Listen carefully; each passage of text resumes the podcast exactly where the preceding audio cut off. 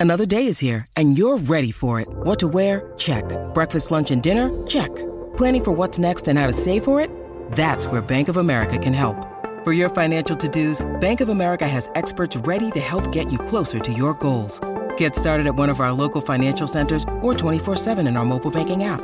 Find a location near you at bankofamerica.com slash talk to us. What would you like the power to do?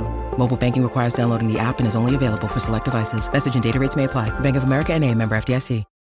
When you need mealtime inspiration, it's worth shopping Kroger, where you'll find over 30,000 mouthwatering choices that excite your inner foodie. And no matter what tasty choice you make, you'll enjoy our everyday low prices, plus extra ways to save, like digital coupons worth over $600 each week. You can also save up to $1 off per gallon at the pump with fuel points. More savings and more inspiring flavors make shopping Kroger worth it every time. Kroger, fresh for everyone. Fuel restrictions apply.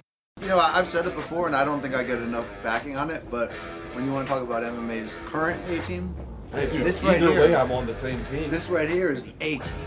You guys want to go on set? yeah, let's go. Let's do it. I had more advantage. Look, we we thought let's step up our pregame preview. Let's get a little harder. You know what I'm saying in terms of alcohol, in terms of intention, in terms of attitude. I'm just glad it's not lying. Who's the main? Islam. No, no, no, no. Fuck. Motherfuckers, I know who we're talking about. hey, what are we doing on today's video shoot? I'm saying which of these two? It is a huge fight in a faraway land. But even though it's far away, it is very much worth your attention when the pound for pound best fighter in the sport jumps up a weight class to see if he can become a double champ. Alexander Volkanovski, your reigning featherweight champion, on February 12th jumps up to lightweight to take on newly crowned UFC lightweight champion Islam Makhachev at the RAC Arena in Perth, Australia. Live, by the way, on pay per view. And to get you ready for it is three dads wearing black and blue jeans. That's Brian Blue on Campbell. black, tears on a river. There he goes. Going to show? That's Brian Campbell. That's the Iceman himself, the man in the hat, Chuck Mindenhall. I'm Luke Thomas. Welcome to the Morning Combat UFC 284 pre-game preview. It Gents, how goes are we? without saying. What's up, brother? The, the ground rules for this, right? It kind Oh, of fuck You off. know what I mean? Yeah. Right? We're gonna find out if Perth has girth, right? Yeah. So that time was under a minute before we got to the genitalia. also, That's not bad. Uh, look, no no punches pulled. This ain't like the Spotify hour on Ringer, where it's like Oh, we're gonna we're gonna pull our punches here and be safe. In this couch, real talk, brother. All right. All right. All right. All right. How, how's life? It's good, Man man. the hat. It's good. Yeah. I'm happy to be back here. I don't know why we didn't do one for UFC 283, but hey, Well, who's it's because that main event is some, Who's counting? you know, it's whatever. It's my boy, Glover. What are you talking about? but I guess by the time this is aired, we already know what happened at 283. Right, exactly. That was a good fight. Look, Oh. did um, you say this 284 card is nubs outside of the top two fights? Top three. Top three fights are great. After that, it's, They are great. Mid, and then it drops. yeah. It's There's two not, and a half great plummets. fights on this card. Two and a half. Okay. Well, 283 was funny, right? Because the main event, again, at the time of this recording, the main event was not, gr- well, it wasn't uh, barn burner awesome. It was fine. But the rest of the card on paper seemed to be pretty great. This one is the exact opposite. This one has the most insanely awesome main Yeah. event, a fantastic co main event, a decent feature fight, a good one. Yes. And then other fights. Can you tell me who the opening pay per view fight is? I don't, off the top of my head. I know we're doing a preview here, but I can't even. Is it is it uh, Jimmy Crute? Could be the Jimmy check. Crute. Could be the Jimmy Crute. I didn't mean to put you on the spot. No, you did put me on the spot. Sorry That's embarrassing, that. but uh, it's all right. No, Jimmy Crute has never seen the scorecards, by the way. That's Uh, a barn burner. Indeed, that's true. But if I'm looking up 284, your opening main card bout, uh, I believe I was right. Let's see. One, two, three, four, five. No, excuse me. Uh, Jimmy Crute would be on the prelims as it's listed here. It would actually be Justin Tafa at heavyweight taking on Ah, Porter. okay. Um, but yes, not that great. Now, before we get any further into this card, thumbs up on the video if you're watching on YouTube. Hit subscribe, all that good stuff. Where can everyone find your work? We'll plug it at the end as well. We always plug it at the end. Yes. And then I feel bad. So up front, where do folks get your stuff? You can catch me at the Myth, M I T H. That's where I have some words, and then you can catch me at the Ringer. I do some writing there, and the MMA Ringer uh, show, I believe it's called. And then you have an, you have an Reebok. OnlyFans account, as I understand. And OnlyFans, that- and, and then that- OnlyFans. that famous Brit, um, Peter Yes. Carroll. oh right? boy, here we go. Yeah, it's, it's infectious now. He's that UK plus guy. Yeah. Yeah, right? UK. pl- Oh, my uh, Lord. by the way, uh, you know, there's there's a there's a nice uh, piece of words I like to live by. Uh, candy is dandy, but liquor is quicker. Are we gonna uh, are we gonna do this show like men would, or or, or did? Or, or I like that you don't need a segue. I You don't really create- drink, but if you want to drink, we can drink. All right, all right. We got anything good over there? Where- Where's the got? liquor cabinet? What do we Okay, got? stop doing a bit. Just get the liquor bottle. This guy's so, this guy's so ornery Can you right spot? here. Wait, uh, can we even see the Easter egg? Where is it planted? Okay. We do over Brian's right shoulder. If you look closely, we have the Cannibal Corpse liquor. And then we have this one. Oh, well, well, well, okay. I mean, well, they're just having a free This throw. is great. Will you just grab the motherfucking I don't know where it is. I don't know where the damn thing is. It's right behind you. Uh, I think we have Brendan Schaub's liquor, Tiger wow. Thick. I've Yeah. not had this. Anyone here had this? I have not I have had not this. had this. I have But- to assume some would say this is the thickest. I'm only Here, you I'm guys- only gonna taste it. I'm not gonna drink because I just don't want to drink. This is blended whiskey, 48% alcohal by volume. Yeah, that's And, uh, it, and it was a hefty such a price special tag, treat, especially to get it shipped here. But you know, we support our ex-colleague Luke, so here we go. all right. You gonna try some? I'm told it's pretty good. I've not had it. How much does it go for, Luke? Ninety. 90 bucks? I had retails for ninety. It is. All right. It is a little on the price. We could have had Yeah. this open before we started. the show. Secondary market's probably a little more. The secondary market. Yes, there is. Did you like a child just hand this off to her, to him, be like, "Daddy, open this for me"? wow, you man. just tookied me right there. I just took the shit out of you. yeah. All right, BC.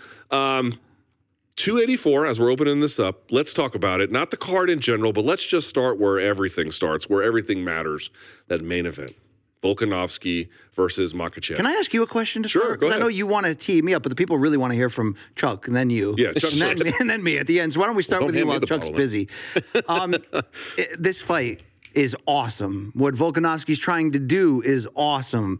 Mahacha- Makhachev and the victory he just had over Charles Oliveira and where he's at is damn.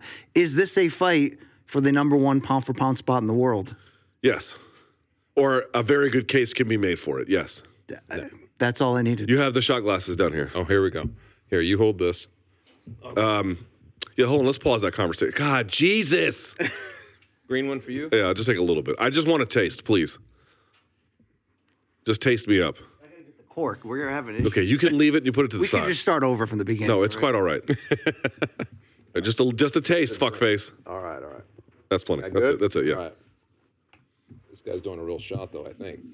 Yeah, Right? Isn't that what, isn't that what a real man would do? I'm not a real man then. That's a fine. Real man care. with a little pink well, that's, shot a, that's a double shot, Chuck. No, I'm not doing Miami. There we go. All right. All right, you want to put that aside There you somewhere? go. Uh, here's to swimming with bow-legged women. Can we do the Colombian thing, please? Uh, yes. Okay. Because I have respect All right, here for we. El- So here we go. Pa BBL. arriba, pa abajo, el centro. You have to touch. Pa adentro. All right. this one's for Cro Cop.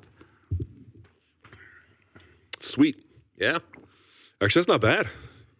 Wow, I think I just Yeah, that is not bad. I think that just put more hair on my chest. I gotta say, I'm put this over here. dude, that's I'll put this back. That is fucking way better than the Cannibal Corpse whiskey.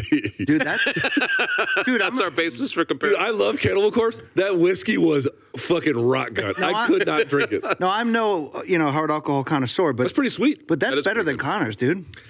Well, Oh Connors is Connors. What would you call Connors? Connors is first of all, Connors is cheaper, like, literally to buy. it's a well drink. expensive. That's what it is. It's a well It's drink. no, you know what it is? It's party. It's party. That is. It's party booze. That's what it is. Just party booze.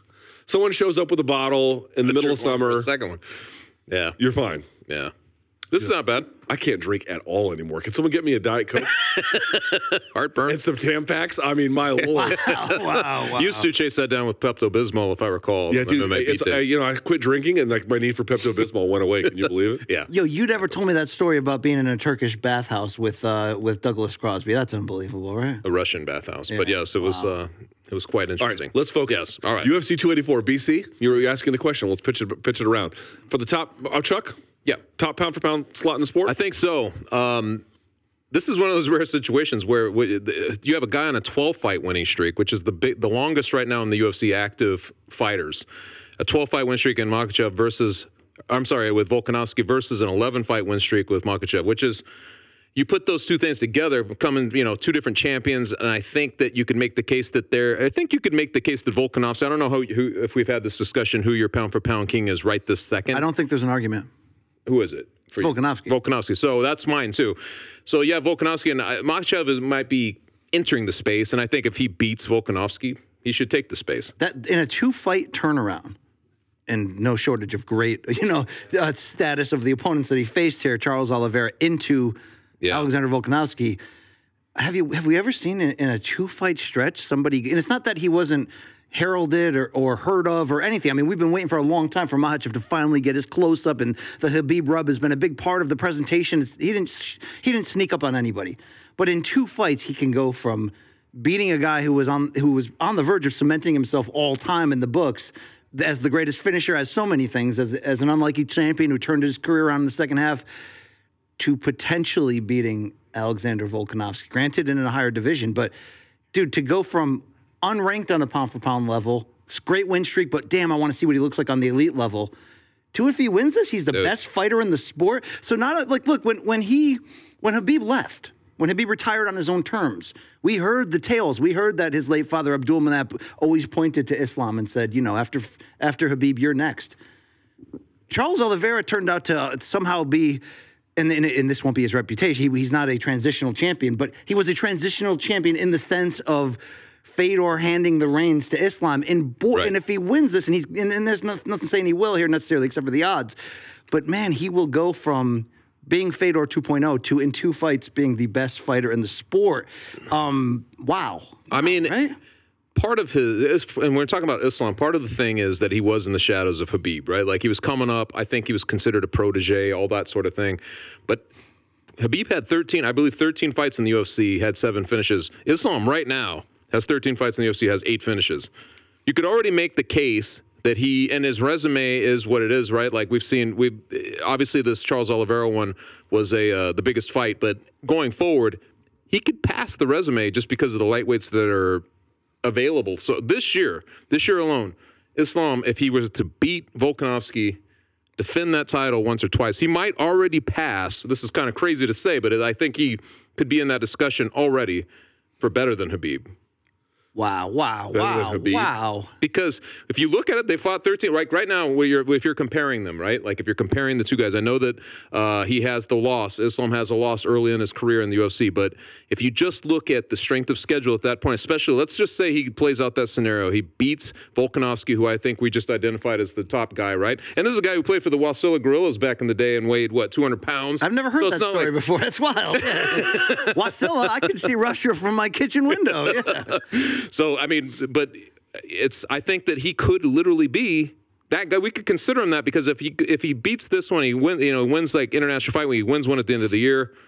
I mean, he's like he's done that's more. I think than Charles. I think he's done more than Habib. All right, I mean, that let's be honest I'm not kidding. Uh, Habib has in one hand a, a sort of like asterisk hipster, extra powerful, sneaky argument of maybe even being the GOAT because he was unbeaten, he Maybe. dominated, and he walked around on top. But the, the, the stigma will say, okay, but did you beat enough elite guys and did you do it in succession?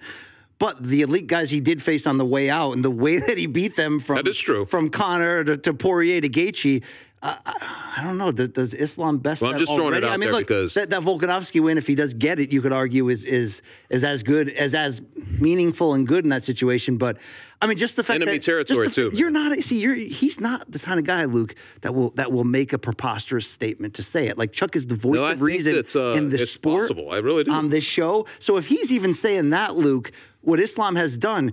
It might not be Habib 2.0. It's Islam Makhachev, right? It's his own thing. And damn, dude, he's ready to. Um, damn. I mean, this. Well, I just have to say, like, the thing that stands out to me is I really like how Habib made a clean break from the sport and then really, I mean, obviously Islam and Right. Habib were in the UFC at the same time for a little while. There, there is some overlap.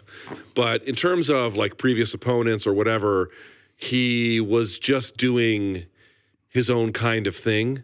This is his own kind of thing. Right. This is his own moment. This is his own path. Whether or not it's bigger, better than Habib or 2.0, I just feel like he's trying to carve a unique identity that folks can remember for its own merits, its own big memories.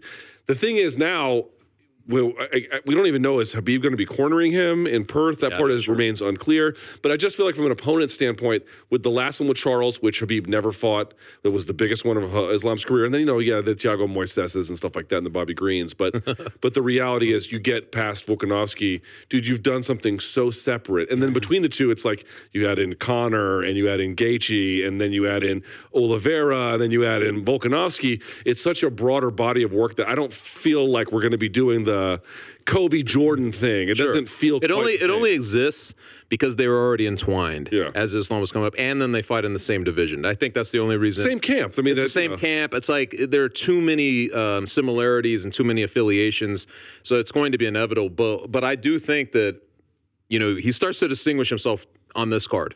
If he wins, this is when he Yes. really starts to do it.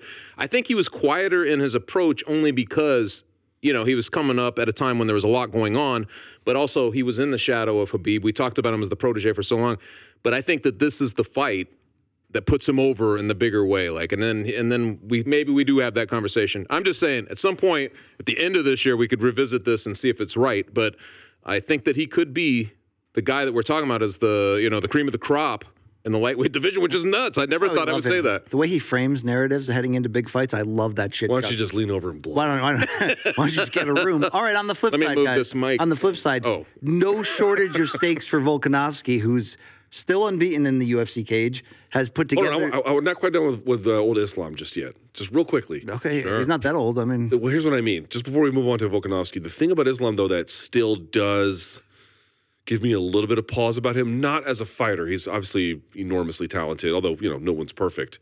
But Habib had a little bit of media savvy. He liked it a little bit, he was good at it. Islam is Oh, not good at it. Uh, and, and, you know, I think will do it by virtue of his occupational necessity. So uh, here's my point. Even if he were to beat a guy like Volkanovski, which be, would be a tremendous achievement, I, eh, you know, it's in Perth, Australia. He just doesn't seem like a breakout superstar guy to me. well, there's a difference. It's a critical breakout if he does because he becomes the number one pound for pound, especially if he wins it without any controversy or anything. But no, that won't be his commercial breakthrough moment. And that's, but it's like, what is more valuable in the long run? If you get wins like this one against Volkanovski, which has ultimate critical uh, value, then the commercial ones tend to start piling up around the corner. Will it take, to be fair, Yeah. will, will it take a Conor fight for Islam to get that type of commercial crossover? Or will it just be beat this guy, then beat the next guy in line, then beat the next guy in line? I don't know if he has that. I honestly don't know if he has that that separate thing. The funny thing about Habib was he was kind of slow uh, for people to get him too, because remember it was the broken English. It kind of Yeah, yeah. It came across almost as comical most of the things he was saying, and then there was actually you know tell me location, whatever, all those type of things. We were- Number we were- one bullshit. Yeah, yeah, number one bullshit. I will smash your boy. And you know, I will smash your boy. He's you know, he's talking to Dana as he's like beating dudes up, and I, I that to me was like when I was like, this guy is on a different level when he's talking to Dana. I'm not Habib sure. Habib had swag. you know I mean? Yeah. man. And I remember talking to you after one of the shows. It was when he beat uh, it, when he beat Conor McGregor, and we were that whole fracas took place afterwards, and we were like, you know what? You realize he's not playing, man. No. he is not playing. I get that vibe off of Islam, to be honest. I get the vibe that this guy is he's that serious um, and all that stuff. So he's got that cold bloodedness I Yeah. think that you need. But I don't think he's going to have that sort of transcendent uh, it factor, like charisma, all that stuff. I don't think that's him. You know it's going to have to be something else. You know? Normally, when someone's in a position to potentially challenge or succeed someone else's standing reputationally as the goat of that division or whatever you're trying to do, and in this case for Islam, it's competing against the shadow of the resume of his coach and best friend, right, Habib. It's like normally when you're in there, people do, people they want to make you over earn it before they finally give you that nod because for so long they hear it coming and they see it coming that this is Habib's boy coming from so long away that you're like, eh, is it really? Is he ever as good? Um, dude, if he I mean, if he goes out there and beats Volkan, even though he's favored to do it, but if he goes out there and beats Volkanovski and you package it together with the wins that he's had, I mean, dude, we're, we're going to be getting to a point where the Habib relationship is going to be like a, a, a, you know, like just part of his resume. You know what I mean? Like it really Yeah. is. You're right. It really is his chance to, to get, I mean, like, w- because the way he beat Charles Oliveira, now when you sit on this couch, fair-minded Chuck Mindenhall, s- you know the, the most the most guy who who is the bridge between our extremes, the guy who in this sport is the voice I'm of reason. bridge. You're coming out here and saying, well, accomplishment-wise, he may he may be already passing Habib in here. He might be. People aren't even fighting you on that because of the way he beat Oliveira, dude. Seriously. And I mean, the He way this sport has been going nothing's out of question, is it? Like it's just the way everything goes. Well, look, like this, the sport, every can, be- outlandish the sport can be batshit crazy, especially when somebody getting a big finish in a big moment. And in Oliveira's run featured that he almost gets stopped by Chandler, and suddenly he comes back over the top and he stops him. But dude, he made that fight against Oliveira one way traffic. Was the ultimate baptismal moment of you finally got your shot at the highest level. Oh, here's the greatest finisher in this in history. A guy who's on the verge of maybe becoming, you know, considered the best in this division's history, trying to surpass your boy Habib. And he comes out with that performance that I, I say normally people have to over earn it. He, in some ways, Islam has already earned that respect that's sort of So separate from Habib. It could be a foil. hold let me push too. back on this. So he's currently ranked number two, Makhachev. But if you take out the Oliveira fight, which I realize is a huge You mean fight, right? pound rank? Yes. Right. If you take The him hooker. out, he wouldn't belong in. It'd be Right. Hooker. It'd be Bobby Green. Right. It'd be Thiago Moises. Yeah. Dude, you wouldn't be on a pound for pound list that way. I mean, his win streak would be good, but it's you wouldn't That's be on it. You're going to tell me, and I'm just playing devil's advocate. I'm not saying I fully agree, but he is going to be the number one fighter in the sport with two wins. Well, that's the remarkable part about this. But I think them ranking him number two pound for pound, and this is UFC doing it, correct? Yeah, UFC.com. And, and again, I mean, and, and in pound for pound in general, obviously, it's so subjective that you can argue. And what's the difference if someone's ranked two or fifth? Well, to me, in this case, there is a big difference.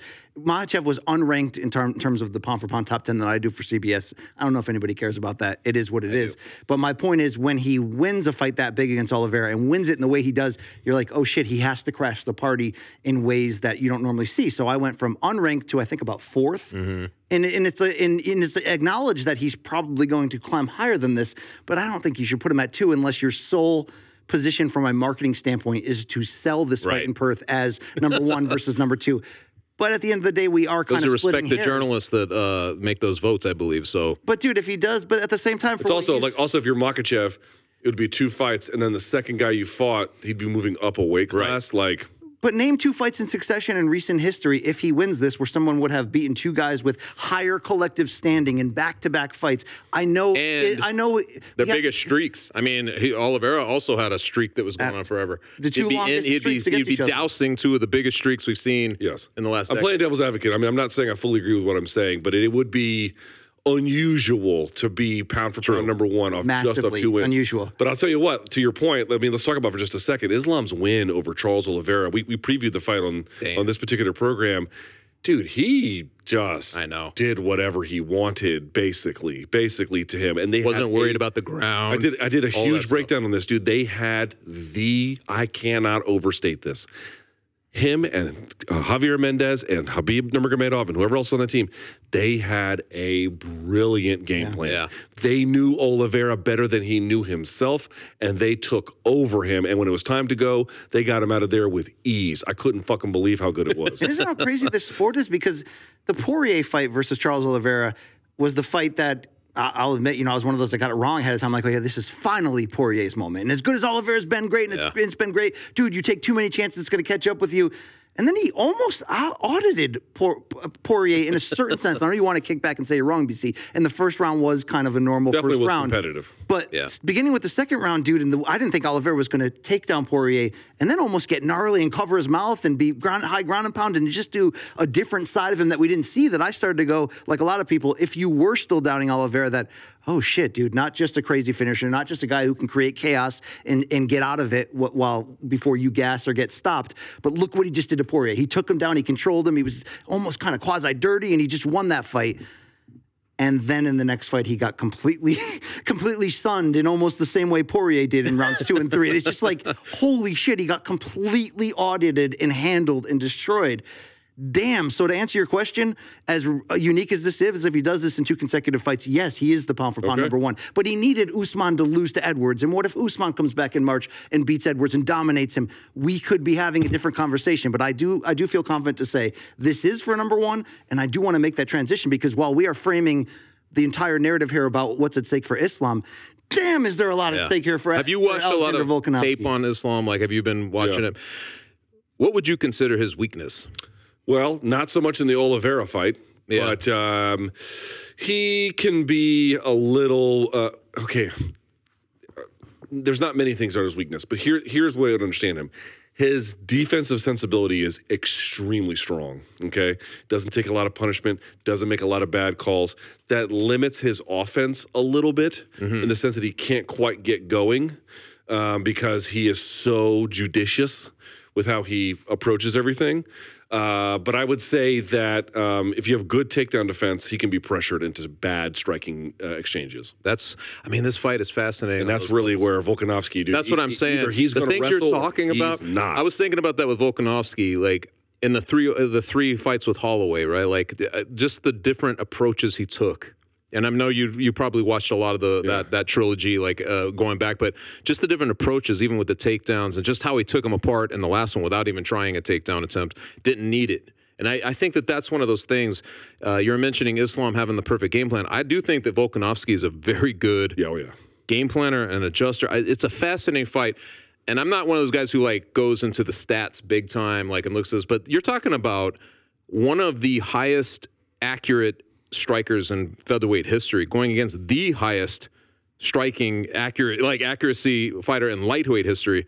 This is one of those fights where these dudes are both at like 60% and how they connect and the way that they go forward, the pressure that they put on, the kind of chess match that they play.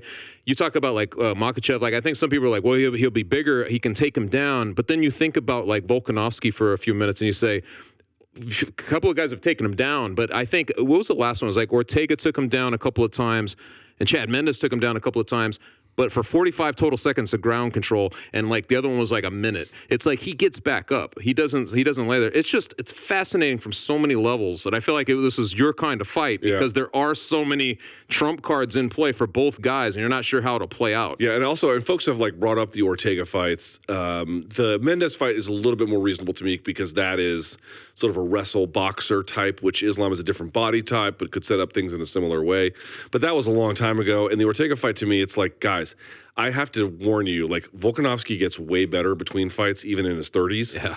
And if you think his wrestling is going to be as good now as it was in that Ortega fight, boy, you are sleeping on him big time. big time. It's going to be vastly better. And the other part, too, is like, here's the real reality. I, I think Makhachev is a pro. I think he's going to come in shape. He's not going to come in better shape than Volkanovski. No way. I don't believe that. Sorry. Now, now, since twice I've tried to transition the show because you've put a lot of pressure on my pre-show. BC, don't linger, don't don't stretch it out, don't you know, don't make me late for my train. And I've gotten no sold twice on trying to talk about the stakes for Volkanovski and his resume, and that's fine. I do feel you know okay to say since you brought up Ortega, Chuck, and there are rumors of the demise of his relationship with Tracy Cortez because he did get the tattoo on the inside of his lip Yeah. with her. If that's true, I pray you get Ebola. what what I mean, what do you what do you do about that if you're if you're Ortega? I mean, Oh, one sense it's on the inside of your mouth, so who cares? But what do you do? This reminds me of that conversation we had about showing up with your significant other right before the fight. Remember, we had this whole thing. It's like, I don't know, that's a bad look. And sure enough, look what happened to him. Yeah. Um, Do you have any Anyway. advice for T City? The production He's staff, I don't know if this is true because I would never get one. The production staff is telling me that tattoos inside the mouth go away. Oh, wow. Ah, interesting. So thanks for derailing, derailing the show, Brian. Really. Well, you know, it's just Glad pay- you're here. It was Maybe just pay, knew that. It was just payback for your Calculated risk. saltiness when we tried to get the alcohol and you you, you dadded us, and it was it was a little, Uh, a little awkward, you know. What's Is there is there any like when you think about this? I mean, I think the Makhachev going into enemy territory. I'm guessing it's going to be a partisan crowd, you know, for yeah. Volkanovski. Is there any kind of does that play any factor into this? Like when you if go he into a wasn't guy's from the, the the Dagestan tribe, from that Abdul Manap team, a protege of Habib, and didn't have that same mental toughness, Dude, I think that comes out of there. Relish that. That's of what I was course. thinking. That's Like, what I look, look at Habib the night he fought Conor. He was never going to lose that fight. Right. Not that night. Not that night. Not no no. There was nothing Conor was going to do that night to win. It was never going to happen. And I think Islam, whether that happens or not, we'll see. But I, I think he has the exact. Those guys are. You bet you, dude. Yeah. You bring up that. It's funny. The the post fight um, Conor Habib card. We came back. I think you and I did a Yeah. bit with Yeah, uh, that's what I submission radio. yeah. And you had because dude, because Habib came back and was like, you know, I apologize to the commission, I apologize to everyone, but like, I'm not really sorry to be honest with you. and my and my dad's gonna kill And me. And my dad's gonna beat the shit out of me, and blah blah blah. I mean, right. and, and dude, and then and then Chuck was like, dude, Habib is cold, like, Yeah. like not in a bad way, like ice cold, not worried about yeah, anything else. Anyone else? Has Islam to me is identical in that sense. In that sense, that the comparisons, I think, that's kind of the Fair. for me. That's kind of one of those fun things about this card is like there's a potential that there's a, a spoiler that's going to just ruin that party because you know how it is. It's like this is in that sense in the fight world, right? I, and uh, also Volkanovski has been kind of doing the UFC solids, fighting all over the place. This is his homecoming fight, you know, like he's going home, finally getting the uh, coronation and all that stuff since he's been the guy. And if he gets beat in this situation, right, it's just going to be. Uh, a very bad vibe over there. So let's uh, we we love to do this on this program, which is what happens if, what happens when. So let's talk about a world where actually, let's go a little bit the reverse here. Let's talk about a world where Volkanovski wins, right? And again, without controversy, whatever that means, stoppage or great decision or whatever. But the 145 pound champ would go up. He would now be the double champ. I think most people would agree at that point. He was already number one, but it would really solidify Yeah. him at that point. It wouldn't be about Big pound for pound anymore. It'd be about what it, where is he at in history. That's what right. it'd be about. okay, Right. so tell You're me, right, that, right. so if he wins that double champ, do you have to put him now in the pantheon of greats? Look, in, in some degree, it's an unfinished argument until we see where Islam would go from there after losing his title. Would there be an immediate rematch? Could he come back and win it again or be a long term contender? But as the stock of Islam Makhachev right now, and the fact that Volkanovski would be moving up in weight, and the fact that Volkanovski would be coming off a calendar year in which he uh, I mean, aided to some degree, of course, by the head kick loss for Usman. But uh, even if Usman didn't lose that, you wonder if Volkanovski would have passed him on a pound for pound level that same year because he went in there, okay, late replacement against Korean Zombie, but showed an offensive intention and a danger with his striking. Oh, he's a formidable striker. But we always talk more about the footwork, the game planning, the wrestling, the anti wrestling, everything about him. Dude, he went in there and was like dangerous. And oh, on top of that, he went into a trilogy with Max Holloway that was unnecessary and he didn't really necessarily want. But we, but the whole sport put the it. pressure on him. Yeah. And dude, he beat up and bloodied Max. So damn. So you talk about like like historically, I, I don't. That's why I tried to transition twice. I don't know what th- this really means. I mean, we know what it means in the sense that there's a handful of greats that have been two division champions. You know, there's, there's a Cormier, especially simultaneously. There's been you know Nunes and, and Cormier and Conor McGregor, and even Cejudo. And even though the feat slightly got watered down because of the number of times it happened, you're still talking about the greatest fighters in history. Cejudo still has to do a little bit more, but he's already put forth a solid foundation. Machev right now and and and Alex would be moving up in weight. Are you kidding me? If he goes in there and wins that, I mean, and, and yeah, like that's an interesting one. when you consider the run he's on, he's never lost in the UFC. He's always had a way in, in, a, in a potential dark moment against Ortega where it, Oh, could- he could have lost. That could have been his his GSP Serra moment. Even though I don't think. Um, I don't think Serra and the Ortega were on the same not the level at that yeah. point, but you get my point. Um, damn, dude. Would it be? I mean, I'm trying to think There's of the levels of moving man. up in weight, right? There's Yeah. levels of getting your second title. The GSP moving up against Bisping was right. a freaking big what I was deal. to I mean, this the is Amanda Nunes one would be closest because she went and beat um, Cyborg, yeah. Cyborg, which to me was kind of like this, right? Like where you're like, well, now you're gonna you have a mountain to topple here. Like, are you going to be able to do that? I think that would be it. But the thing is, this isn't the women's featherweight, right? Like it would be. There were a lot of guys then who would want the piece, and we would we would get to see what that means. But I think that that would be. It's got to be right up there. It's got to be right up there. because he would Like, be doing it already as the pound for pound number one. especially if you look good doing it like he's been. Because it, the last couple of fights, I mean, like you said, there wasn't big incentive. A lot of times you look at a guy going into a fight and you're like, will he be able to get up for a third Max Holloway fight? He's beat him twice, even though there's like some controversy or people talking in a different way. And he puts him away even, you know, more emphatically, just dominates the fight. I mean, I, I don't know. I, I think if he has a very good showing, that you could probably have that conversation, right? It would be more of a story. I think you're making historical. You would be doing that, which is kind of crazy because both these guys have quietly reached these stations to the point where, like I said, Volkanovski hasn't even had like these these home field advantages where he can go home and be celebrated for who he is really yet. Like he's he's not even to that point, but you could actually start to have that because it's been such a quiet dominance for so long. And it goes without saying because we know it, but don't forget when Oliveira fought Makhachev, it was the first time in UFC history that that what win streaks as as long as twelve for each fighter mm-hmm. was part of it. And Yeah. now we go one more because Volkanovski has an even longer win streak. That this is the first time it's even one up from there. So the level of rareness and the historic elements to begin with for this fight. That scene's going to be mad. So- if he, Jose, does so he, does he the- drop? Jose, but if he wins both, he's going to drop one. Does he drop the 145 pound title? Because it's like, oh, I defend both. would. Bullshit. You can't. No, stop. Because look, because the key question I that he has to thing. answer to us, I think right now until we see this fight, i it isn't as much. Although the argument of even if he was already Islam's weight, could he still win this? We don't know how great Makhachev is.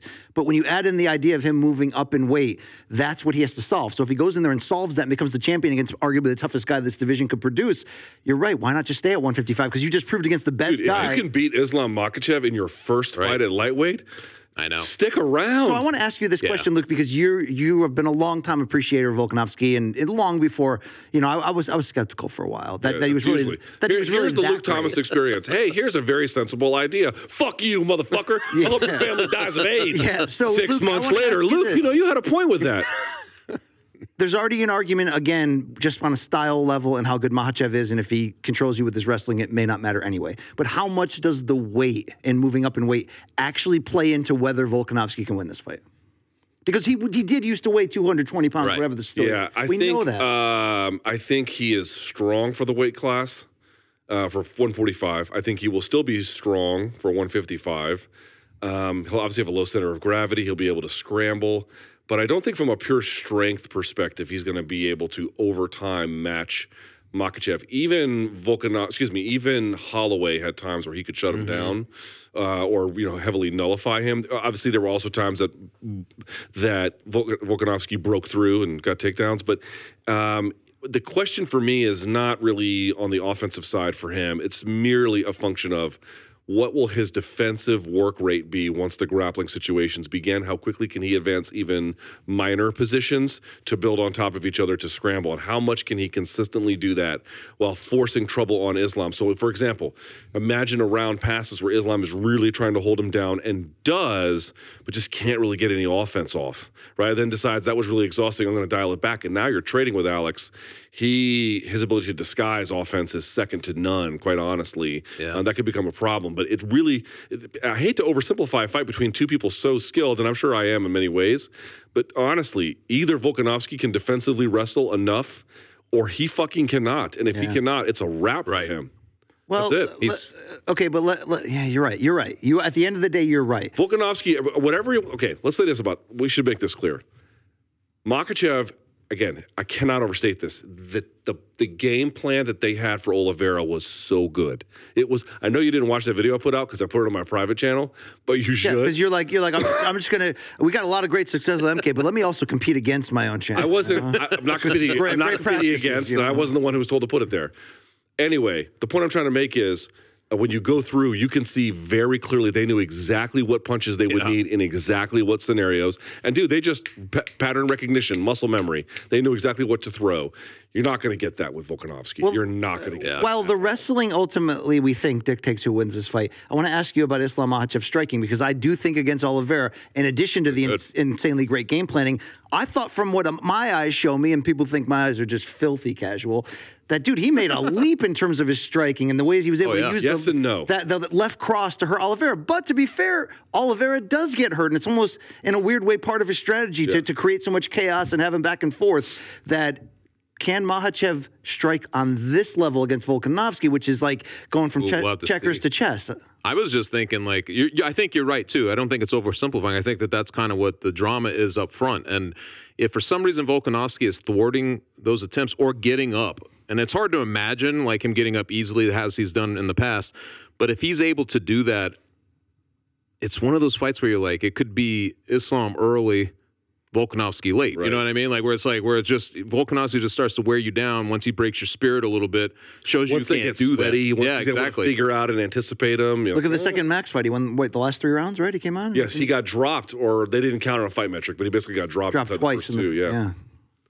Interesting Sorry, stuff, Chuck. Sorry, we just cut you off there because that's No, I what we don't do know. on the show. well, well Chuck, Chuck didn't answer my question. I mean, the- what was the you know, it, it's one thing that I, my eyes can tell me against Oliveira that Islam striking did make a leap. But even Yeah. if it, even if it did, is it on the level to compete if the wrestling does get taken He's away? actually right now a higher percent of like efficiency of a striker. But of course, like we we can see we've watched Volkanovski. We know what he does, and I think that the his striking setups and everything, his combos, and just the unpredictability, Yeah. yeah, all of that stuff. I'm like, I I just think that.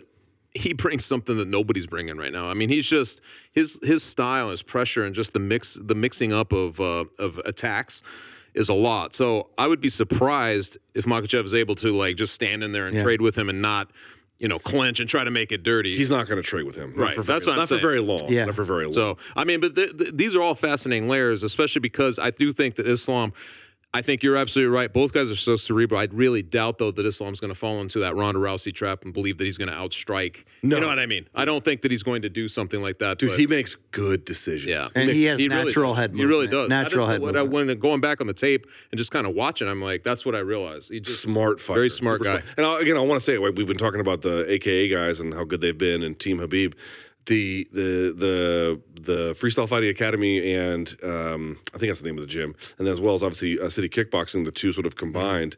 The ones that he had from Australia, his old coach, uh, I think his name is God, fuck, Joel Ortiz. I forget his name. Please forgive me. I'll double check on this.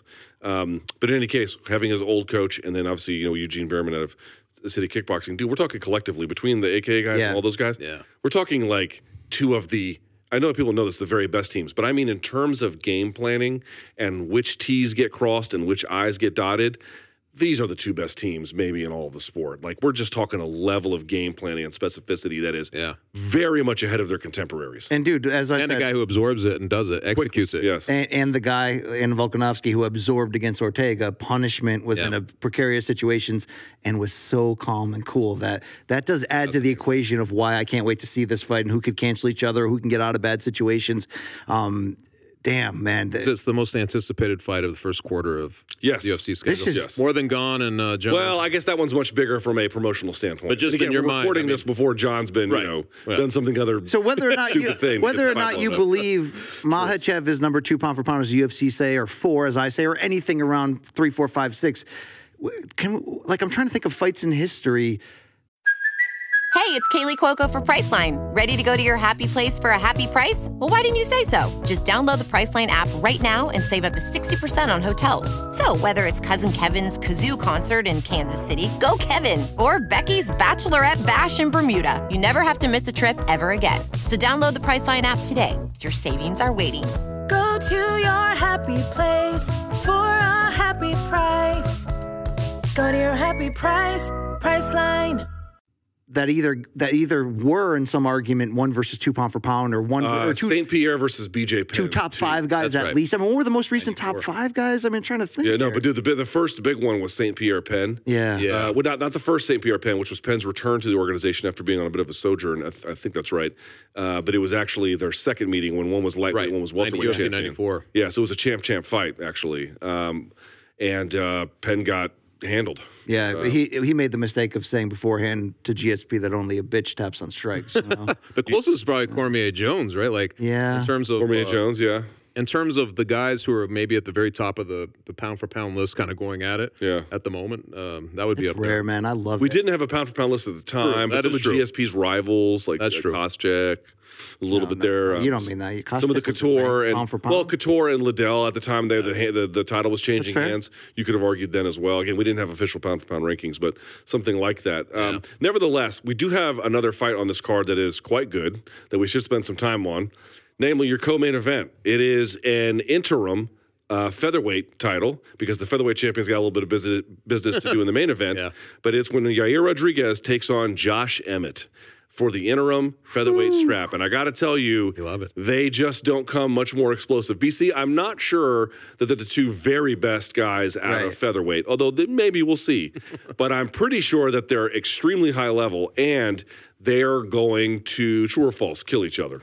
They're going to try at least. And it's like you love seeing somebody hardworking uh, who's been overlooked before and Josh Emmett get this. It's not for the full title, but it's close enough for the interim title. The winner is going to get a big title shot, and it's a big opportunity. And dude, you know. That guy's had to go through hell to get to this point. And whether or not you thought, what, what was the real close fight Emmett had on this journey? It's it's off top. Calvin Kattar. Calvin Yeah, Kattar fight. And you could certainly make a case in that regard.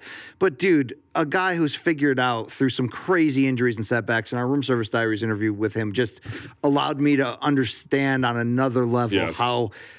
Uh, how how his mental toughness and his drive and his will is of the of the second to none warrior elite status.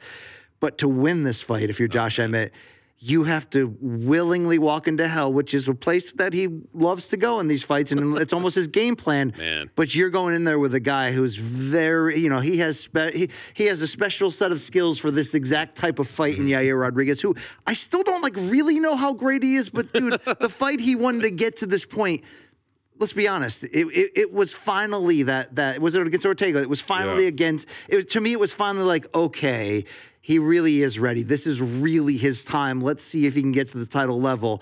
Um, I don't see any other way where if Josh Emmett's going to win this, that he doesn't have to go through a horror movie to get there, dude. Yeah. This is going to be. He's willing, though. He's gonna is gonna get be he's, wild. he's gonna get disfigured to win this. his basically. uh his level of perseverance really is the thing, right? Like I, I really believe he's just in his life. You're talking about the injuries, but even in his fights, I mean, the the Calvin Kattar fight, he was outstruck cumulative. Actually, I think the last three of his fights, he was cumulatively outstruck in all of them, and he won them all somehow because he turns it on when he needs to. He makes it ugly when he needs to. He's He like a pride throwback fighter. Yeah, he is 100. percent He was losing. Before uh, during the streak, but the beginning of the streak against uh, Michael Johnson, remember that fight? He's losing a very lackluster fight. They're barely engaging, but he's just waiting for that one shot, and he one one punch KOs him like with a minute to go in the fight. I mean, he's just never out of the fight, and that adds a level of drama to it. but I think that he's he never he believes in himself, and that's always a that's a fun thing to watch. He's 37 years old. He probably doesn't get back here again. No, he this does not is his get back shot. here again. No, and he almost didn't get the shot. To be fair, he probably, you know, he could have just as easily been offered a number, another number one contenders ish fight, and could have another war with a Kattar type guy, and could come up empty on the scorecards in a close fight. I mean, he almost didn't get here, but the fact that he did. And the fact that certain key parts of luck needed to align for him to get to this point, and the fact that you say he has not only next level belief in himself and mental toughness and uh, forget willing to take on punishment. It's like the only way he knows how. Um, that's a very dangerous intangible to have. And as much as as Yair is as explosive and insane, and like Charles Oliveira, it, you know, can can make such great decisions within chaos, unlike anybody else. Dude, you are going to have to remove Emmett physically from this fight to beat him, right? Yeah, you know, it's kind of funny. Two things, real quickly. By the way, just a correction on me for the coach for uh, Volkanovski is uh, Joe Lopez. There you Excuse go. me. So that's the first thing. Secondly, you know what I love about this fight is n- you would think this would be with Yair, but it's really not the case. Neither one was exactly the favorite son of the UFC. Right. Yair was for a time, but then fell out. They remember they, they cut him, and it Oh, was yeah. a huge thing. He found his way back. He really worked on his craft. Nearly got beaten by Korean Zombie before doing oh fucking ninja magic. But uh, you know, he's definitely had, and he had that weird fight in Mexico City with Jeremy that- that Stevens. Yeah. And there's just a bunch Like- of times where it's been like he's definitely very important Even for the the promotion. one, right? Like because of the injury. to Yes, Ortega, it's like it's just been weird it's just been weird with him a little bit. And and Emmett is the guy who, I mean, his style just speaks to his life story. He's actually very clever offensively, uses movement and big power. But defensively, not that great. Kind of gets hit a little bit, but then just fucking wills through it and then finds a way to bring it all together. But neither was a promotional darling, and here they have found themselves um, much later in his athletic life, obviously, for a guy like Emmett to get here. I love those stories. I love the Same here. stories when someone was never the favorite son, Right. And then just never even like highlighted. Never really a. Uh, Yair, know, guy- and, and to be fair, Yair was highlighted oh, in I certain mean, ways. Yair was. I, thought I was talking about Emmett. But Emmett, yes. Emmett, Emmett was never really highlighted uh, through his career. It wasn't like they were throwing him on like fight night main events. I mean, he. I think the last one was, but before then, it was kind of like he's just a guy on a card. Dude, I you remember know? seeing him the first time was one of his fights, and then the next time I saw him was on a uh, podcast I listened to in the Strength World. Mark Bell's, uh, uh, I think it was Powercast at the time with Silent Mike, and he had he had fucking Josh Emmett on, and I'm like, oh, that's a bit of a cool story. This is all right, but like he was just a guy that they had on at the time, you know. Know. By the way, uh, you're right. The Rodriguez fight against Ortega was ended early with the The shoulder with the of it, injury yeah. to him. I, I did think in the short piece that we saw, Yeah. Yair is at another level, but it was the Max Holloway fight, which was a loss that I meant to really reference. Yes. That showed me, even in a loss, that Right. he is truly ready for this elite level. Let's not forget, especially in was it the first round, dude? He put shots on Holloway that would have finished He's anybody. got a weird. Yair. He's got another gear too. That's what makes it. That's what makes this one kind of fun. I mean, because Yair, like you kind of look back at his career, he's kind of been a lone wolf, a like nomadic presence, and the kind of does Matt marches to you know his own beat, all that sort of thing. Um, shows up not as prolifically as you think he will, but here he is in the spot. I, it's just he's a weird guy, but his fights often turn into performance of the nights because he just won't quit either. I mean, he just keeps bringing it. And that's combustible, right? Like when you think about that that type of matchup, it's it's pretty crazy. Do you think they made the right call? I mean, I know that Yes. they- in the end, like I, I, I, at first, I did not think that this was the right fight to make, but as it's gone on, I, I feel okay. I would have it. been happy giving Emmett a title shot against Volkanovski. Yeah. But but given what we talked to Josh Emmett the week of Yeah. the third Volkanovski Holloway fight, and just given how well Volkanovski beat Holloway. Then what Islam did against Charles, making that fight very important and very interesting, meaning he can't defend it. Now it makes sense. Also, Yair, it's not Yair's fault that Ortega's Right. shoulder did what it did, and who's to say what it would have meant? But he was piecing Ortega up before that. Let's not forget that. 100%. And so it's like to me, man, I, you know, again to your point, I love the way you put it, the nomadic sort of style of the uh, or identity of um, a guy like Yair, but at the same time, so creative, so artistic. You know what I love about his style? It's very flashy, but also fucking mean. You know, a lot of the is. mean guys are control you, put your hands on you types, you know, and he's more, you know, fucking Yeah, wow, all that. That's what he's doing, and it just it is both acrobatic and at the same time devastating. I love that combination. That's a rare combination in a guy. Plus, he doesn't like. Like you know, Wonder Boy Thompson, eh, his more recent fights, he's been getting touched up a little bit, but he does a lot of the touch and go. Not Yair. Like he will absolutely stand in there and like give and trade. Like he's fucking. He's he's also got that Mexican boxer Oh, spirit in him. You know, he so does. he's this brilliant combination that makes him unruly and uh, probably for the UFC a little bit hard to corral or whatever. But it's so unique and it's Now, so fun. It makes me fear for the any potential scar tissue on Josh Emmett's face, and you know, in the future of his He's all cheekbones and all that. Uh, but you know, Emmett told himself on the RST coach, he almost like dumbed down his style and was like, "No, this is what I do every fight." I yeah, come we out asked there, him what his game plan was. He's like, eh. You think? come out, come out there and throw punches It's and like I just kind of rock with it. It's hilarious to me that he can wrestle. If you go back and watch like his earlier, grew up that's what. I mean. That's He's a collegiate so that wrestler. was the setup I'm always- question. But you're always like, dude, wouldn't, why not just mix some of that in? Like he just wants to go out there and bang, like you're saying, but. Like he's looking for those shots and he'll take them to get them, but I'm like, sometimes I'm like, dude, just take the guy down and beat So him up on the ground. So my question to you know? was: If you get into this type of war with Yair, that it, that that he's just used to getting in, meaning Emmett. I don't know if that's I don't know if that's going to work, dude. I don't know. I, mean, I, would don't know if you it can outlast this guy in a war because Yair is that explosive, flashy, True. and just loves that shit. You got to go back. You got to take him down. What's the Yair's history with takedown defense on this level in here? I have to look up the numbers. I'm not sure. Uh, I mean, obviously Frankie Edgar gave him the business Oh, quite a while that ago. fight That was a humbling And win. he has been. He. I, I would say his. You know, I would call it por- uh, porous. It's porous.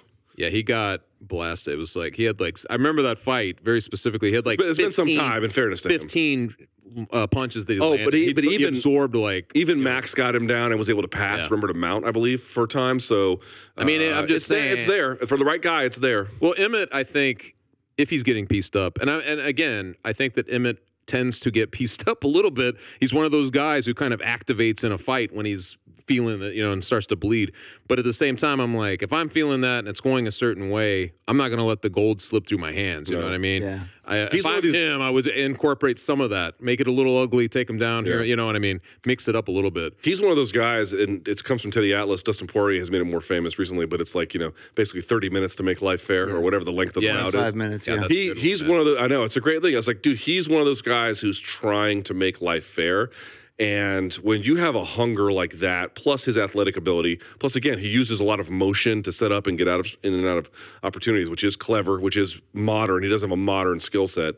Um, you just I- it'd be so foolish to sleep on a guy like that. That's that. why it, it's rare at this level that we would bring up an intangible and comparing the guys and say, "Well, this guy really wants to win it really bad." But dude, that's a superpower for for Emmett. It fuels his offense. It fuels his style.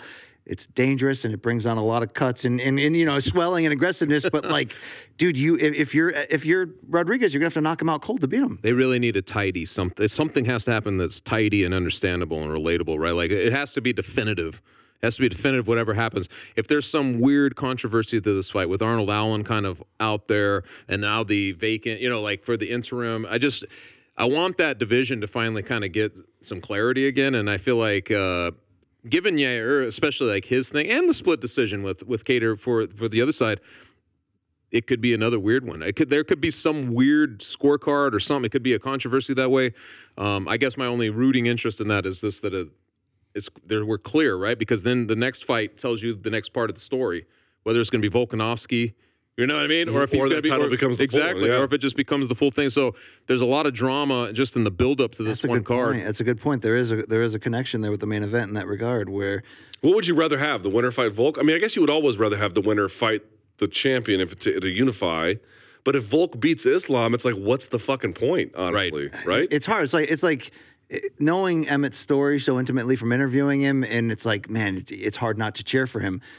But which matchup would I rather see, dude? I would love to see if Yair gets this done against Volkanovski. Yeah, It's that like, would be a good fight. You know, in terms of the remaining opponents left for Volkanovski, whether or not he wins a second championship, what you know, uh, uh, that that's a great ass fight. that, that, that we're building to, and I don't think it's a foregone conclusion who wins that fight. I'm just saying if that ends up being the way, um, I wouldn't mind seeing that as potentially. Well, if Volkanovski wins, a foregone that he's just staying. You think he really he just he, w- he wouldn't try to do both?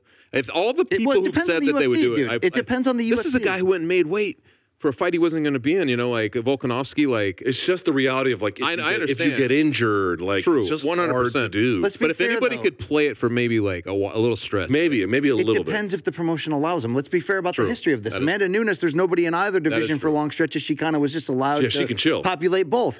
Conor was forced to make an instant decision. They let him hang on to the, the belt a long time when he was inactive. Cor- Cormier, they basically stripped the second one from Right. him pretty quickly and made him pick and choose. So Also, here's the other part too. If he ends up beating, if Volk ends up beating Islam, right, and so now they want to make whoever wins between Emmett and uh, Yair the main champion. Dude, old Max Holloway's got brand new life that is at true. 100. that's yeah. what happens. pounds. Yes, one hundred percent. So Max Max already fucking beat Yair, and you know uh, Emmett would be a tough fight. I think we'd all agree, but that's very winnable That's for Max. So then you're right back to. I mean. You know, Max's career has looked very uncertain to this point since losing. There's a lot of ways where he could have a great opportunity. Sometimes all you got to do is chill out, man. Just hang out on the sidelines and see what happens. Just let the brain the heal. The entire Come in. division has to be cheering for Volkanovski to win this main event. Yeah, Just dude, because he's so much, dude. The way I mean, I, this breaks my heart to say because I love Max as a person, as a fighter, as a figure to cover. But He he, likes got you huh? He likes shoot too. I think. Yeah, yeah, yeah. No, we, I get along great with him, but dude, I hate to say he got dummied by Volkanovski in that third fight. He just him and his team. They're all smart guys. Yeah. They just didn't know what to do. They must be like, go beat that fucking guy's ass from Russia. Please just leave. You ever see the movie Booty Call when they're watching those rhinos go at it and Tommy Davis is like, wax that 4,000 pound ass? That's what I think about when you say that, Luke. Oh. All right. Well, You reference fights when you're watching movies like that. Hey, Yeah, this is yeah. Uh, that reminded me a lot of, yeah, yeah. Um, we just have a few minutes left. Very quickly, also on this card, one of the interesting fights: Randy Brown taking on Australia native. talk about going into a, a hornet's nest. Yeah, Jesus Jack Christ. Della Maddalena, who had a, I think he went to a decision or but went to like the third round on his contender series bout, and has since just one round dusted everyone off. Looked incredible in his most recent fight. Previous to that, had beaten Ramazan Emeev. Uh, just looks like a phenomenal striker. Hardest question, hardest question I can ask you about this fight. I'm going to take the reins from you. All right. Okay. This is a tough, this is a tough fish fight in Randy Brown. Okay, but he's getting Jack, Mr. Dabalina, Mr. Bob Dabalina is getting Bob a, Dabalina. a big featured placement bout here in his home 100%. city, as you That mentioned be in big Perth, right? though, too. Is, is asking this for tickets is this the down under patty? And I don't mean to. I'm not saying is Get the no, but in fuck out of only in term only in terms of he's just like Paddy just got a big opportunity in a co-main Uh. on a pay per view. This isn't a co-main, but it's a big push for Jack Well, Della Maddalena, who showed let us a you- lot. I think you made the point before we started taping. You uh, go ahead. You can take it. What a wow. what a silly ass question. I'm not okay, but you, you misinterpret the meaning. of. I'm not. I, I'm basically saying is, Is this he a down under patty? First of all, that just sounds bad. I mean, just as a, three words you could put Uh, children's together. book. I like it. But no, he is. Uh, are they giving him the Paddy placement spot to go out there and shine? That's Randy Brown is tougher than any opponent, and Jared Gordon's good. But Randy Brown is tougher than any opponent Paddy has faced, uh, even relatively speaking. Like, no, Randy Brown is good. Dude's on a nice streak right Four now. fight I guess win the only way to answer this is how much He's- does Jack he finished off- interviews, right? Jesus. Say what? How much he charges for interviews? That's that's how Yeah, I make funny. it. That would be the comparison. Though. Uh, no, he finished off Alex Oliveira. Like, uh, dude, he, Randy Brown has put together a very commendable run here, um, and he can strike. He's very, he's very rangy. Probably at the peak of his powers. Honestly, Probably. This is probably this is the best I've ever seen. Yeah. To be clear, uh, and- but Jack Della Maddalena is uh, very good. Dude, he, He's very he his his au- uh, people think I, I say the stupidest things. I know that, but his aura screams that he's that he's competent and ready for big things. Yeah, you know. there is a question about his broader skill set, how he mixes it all together. But just on his boxing, like, oh my god, his boxing is fucking. Well, the great thing about him is if he does do that and treats it as a turnstile fight, goes right through um, Randy and like has that home crowd experience, I think that'll translate Yeah. big. And then, unlike Paddy, I think the UFC could actually begin the escalation for him, right? Like you could be, begin the real escalation, be like put him against the top uh, you know, 15 guy, Yes. you know, on and on. That's the big difference with Paddy. I just I feel like he's nowhere near ready for that. You know what I mean? And Yeah. also, I- I wanted you to say what you said back before we started, which Yeah, was have the balls, all right? Have the balls. Well, I forgot what it is at this point. it was uh, something along the lines. So the difference is that um, Jack doesn't Jack is good. Yeah, he's actually good. Paddy is not Something bad, but those- Paddy is really good Yeah. on the ground, and that's really Yeah, about it. Right. Uh, Exactly. That's it. Jack, we don't know the full breadth of his game, but on his feet, he is very, very talented. knows his way around the weight room too. Not necessarily the backzilla like Ian Heinisch, you know, which There's you not- could there's not many Ian You could probably Young, only right? get in the can, but He's know. like pretty young too, right? He's like 20. I think he's like 27, 20 something like that. But still young. I mean, not even Yeah. Not to his prime, and he's probably going to stack some fights here. I mean, he's kind of set up to be a pretty good sensation. I mean, who's And from Perth? I mean, he's gonna He's an gonna be the guy oceanic guy in which in a division in which two of the three biggest names are oceanic all-time greats in this in this in this era. All right, so let's quickly run through the rest of these fights here, see what you guys think. There's Uh, not much else to talk about, Luke. No, there's not. Justin Tafa, Parker Porter. Anyone care? Well, Parker Porter's from Hartford, Connecticut. Yeah, so he is, shout out. yeah. Oh, He's you know what? I may have read. I may have read it wrong. So hold on. So the main card might open with Jimmy Crute versus That would Alonzo sense. Menifield. That makes sense because So that's a, that's a weird fight because Menifield, I think, is a great athlete with dynamic power and fast hands. Not sure there's a whole lot else Right, behind that. Um, and Crute either his And feast or famine. yeah, Like, exactly. oh, Crute's either like shining Yeah. or just kind of getting run over a little Luke, bit. when are you going to contest my standing of King of Connecticut in the MMA space? Not, you know, compared to Glover, who when he won the title, he definitely Tyson took Pedro's it from me. card. Or, you know, you can. I mean, you talked to Brendan Ward, another guy with Connecticut magic there. But you know, Dana White was born in Manchester, Connecticut. That's right. A lot of people don't I want just to talk was, about I just that. saw yeah, that. well, I was born in New Delhi, India. Big deal. Yeah, and you and you also Were you don't really? recognize- Yes. Wow. Yeah, And he won't. Re- he tries to claim. He tries to claim that because he was born in the American embassy. No, and it was actually born in the British High Commission. because he was born in the British High Commission that he wasn't technically born in in India, even though it's within the damn you know. it says New Delhi on my passport. Okay. Because you stepped That's in that building, you're in sovereign territory. Is this like on a cruise where I could do anything at It age is 16? diplomatic territory, but obviously once you're off that, you're on like regular. What do you remember about it? Was it a I left at six months old, so oh. nothing. He lived in he lived in Doha and I lived in, Japan. in after Japan that. after that. Yeah. really Tokyo. Mm-hmm. Yeah. man? Damn, nice. Crazy man. Yeah. I've had, I've had a stupid life. It's Yeah. really weird. Yeah. Yeah, now, Now, you- now you now you travel to places. There was a like guy on my there was a guy on my freshman high school uh, uh, sorry on my freshman college my freshman college dorm hall at the end of the hall he was fully American but went to the Thai International School for American like who there's kids his his dad was like a big telecom guy and so they sent him to like the American school it's like I was like so you grew up in Bangkok he's like I've been in Bangkok for 18 fucking years Wow. but he was like fully American like had no accent like nothing Chuck, what's your full name again? It's a fantastic book. George Charles Mindenhall the Fourth. Uh, what what is the shouldn't you like that sounds like a slave holder's name Oh, get out of here! I was going to ask you, since you are a descendant of, of like legitimate slaves. Colorado mountain men, we were serving spec. who was George Charles Mindenhall the first, and what was his story? He lived in the Leadville, Colorado. Yeah, He lived in Leadville, Colorado, and he got blown up in a mine at uh, 1926. Damn. Yeah. Was his dad a, a 1849er? And his dad, yeah, uh, yeah his dad was uh, George II, my grandfather, and uh, he grew up in Leadville. It was all mountain, all the mountain people. You No, know, George the first dad. Was he a gold rusher? Uh, you know, I don't have a ton of information. He was the immigrant, though. I bet they His were all father was the immigrant. yeah. Anyway, this is this is not. I bet they didn't uh, respect. I have to take a dump. They didn't. Respect, I bet George the first didn't respect prohibition a damn bit, right? Oh no, no, no, no, no, that's not. All right where can folks find your work Chuck Minute Themyth.com, M I T H, or You you, can check hat out. The Myth, yeah, yeah. I wanted that hat. Uh, get me one of those bad boys, or or uh, what else? The Ringer MMA show, which happens around every event, pretty much. So every Thursday, sometimes Friday for the weigh-ins, and then after the shows, a lot of times. sweet Yeah, there you go You, Yeah. can, you can find my work uh, in a few places as well. There it is. Yeah. there it is. Oh, uh, uh, was it Friendly Pipes? What's the name of your site? Only pipes. Only Uh, pipes. Well, you can watch my Patreon show. Hey, by the way, how about this tiger thing? That was good. I gotta say, it That was actually good. pretty good. It wasn't. Yo, I was, Brendan, it was I like sweet. that. It was sweet. Yeah. Or quite literally, it's like like it's like sweet to the. What's taste. what's these this Asian writing here? what the fuck do I look like? A translator? Well, is it supposed to be like some kind of hybrid? So it's it's supposed to be blended Japanese whiskey Oh, and Japanese, bourbon. okay. Yeah, twenty. The sweetness has to come from the bourbon, right? Like Yeah, eighty percent Indiana straight bourbon whiskey, twenty percent Japanese whiskey. there you go. Well, it's not cheap, Brendan. Jesus Christ, I can say that. Yo, Uh, yo, Brendan, you should get some uh, get a Delta Eight Delta Eight Yeah, spin off. sponsor the show. Tiger. T- if he gets if he makes Tiger Tiger Thick- High. Tiger Thick kratom. I don't How know if they would that? sell that. But uh, okay, that's it for us. That's Brian Campbell. That's Chuck Mindenhall. I'm Luke Thomas. This has been your UFC 284 pregame preview. We're out. We're done. It's over for us. Enjoy the fight. Yeah, Marco. yeah, just like Ben would or something. Yeah.